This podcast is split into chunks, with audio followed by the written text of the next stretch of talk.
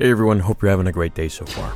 So, today let's talk about the Black Sun. As the Jedi became distracted by the Separatist crisis during the Clone Wars, their focus on maintaining law and order throughout the galaxy loosened, and in their absence, a crime syndicate called Black Sun rose into prominence. An ally of Darth Maul's Shadow Collective and composed mostly of the reptilian Falleen species, the criminal organization maintained bases on Ord Mantell and Mustafar alike. Black Sun was initially run from a fortress on Mustafar by an assembly of Falleen noblemen, though they did allow other species into their leadership positions too, such as Ziro the Hutt, Jabba the Hutt's uncle, they constantly refused to join Darth Maul's cause. However, after refusing to join Darth Maul's cause, the ex-Sith's brother, Savage Opress, executed their leadership, not including Ziro. He was killed at a different time by his ex-lover, the Pa'lowick singer Sy Snootles, and replaced them with the Falleen male, Ziton Moj, who had served Black Sun as the captain of the guard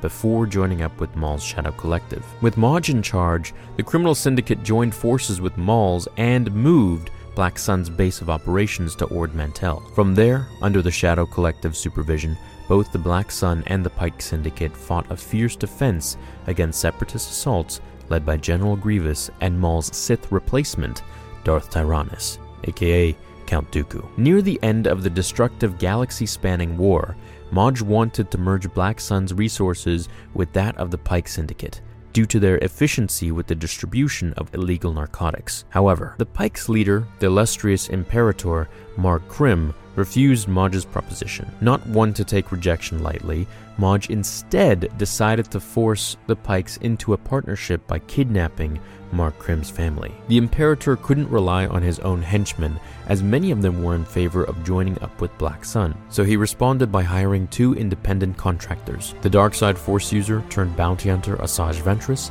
and the undercover Jedi Master Quinlan Vos to rescue his wife, Teska Krim, and their children, Lally and Varan. The two force powered bounty hunters traveled to Mustafar and descended on the Black Sun's fortress and assaulted Moj and his guards, eventually succeeding in extracting the Pike leader's family. Though he was overjoyed to be reunited with his family again, Marg Krim's cheer was short lived, as soon enough Black Sun sent a fleet of interceptor class frigates and starfighters to the Pike's stronghold on the outer rim world of Oba-Diah to enact their revenge. Within a year after Palpatine had transformed the Republic into the Galactic Empire, Black Sun, who engaged in slave trafficking, had established a mutually beneficial relationship with the new authoritarian, centralized galactic government and themselves. One of their agents took an interest in former Jedi Padawan Ahsoka Tano, who had survived Order 66.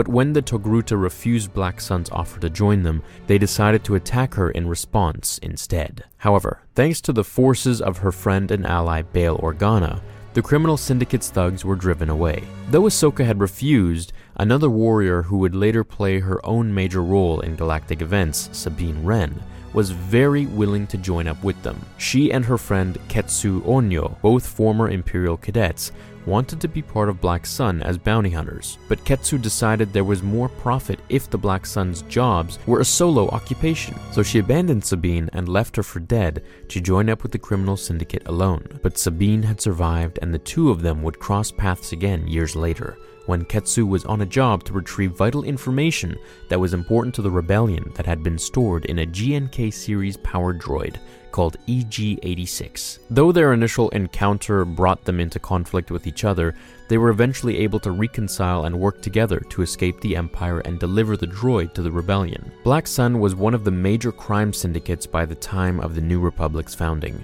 operating in the Outer Rim systems.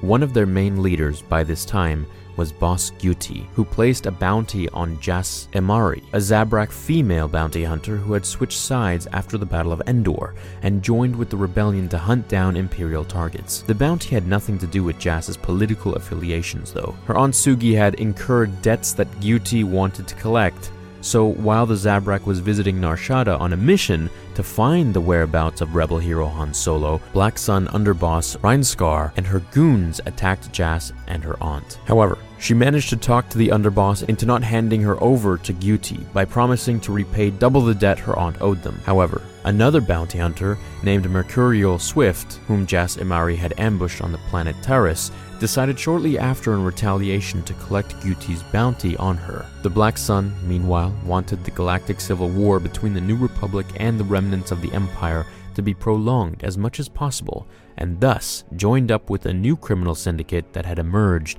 after the Battle of Endor, called the Red Key Raiders. In order to help their plans along, they bribed and blackmailed five New Republic senators into opposing the resolution crafted by Chancellor Mon Mothma to send the New Republic forces to the remote Inner Rim desert world of Jakku, where the remains of the Empire had withdrawn to. However, Thanks to Han Solo and the ex-Imperial Sinjir Rath Velus, Black Sun's plans fell through. They managed to rescue one of the senator's children and convince the others, who were promised pardons and political favors in exchange, to change their votes and send the fleet. That was a quick overview of Black Sun in the new canon. However, in Legends, they weren't just one of many criminal syndicates.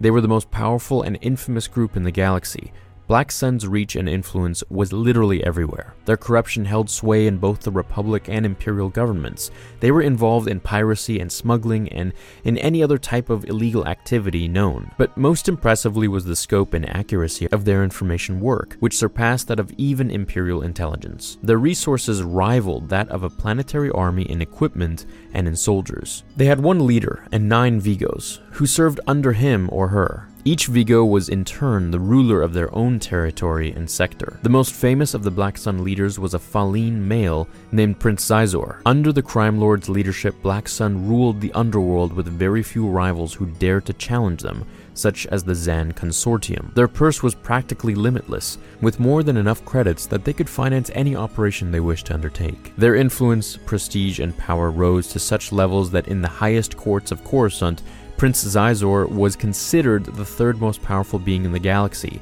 surpassed only in wealth and power by the Emperor himself and his right-hand enforcer, Darth Vader. I mean, Prince Xizor kind of looks like he comes from Mortal Kombat, don't you think? In depressingly eerily relevant circumstances, Prince Xizor held a deeply personal hatred towards Darth Vader. On Xizor's homeworld, Falleen, an accident at a biological weapons laboratory spread a deadly virus that Vader decided to contain by sterilizing the entire contaminated area and any living beings within it, which were up to 200,000 Falleen, including that of Xizor's family. They were all obliterated to prevent the entire planet from getting infected which Vader considered a small price to pay. The Black Sun Prince deleted all records of his family to hide the fact from Vader, so he would not realize that he held a grudge against him.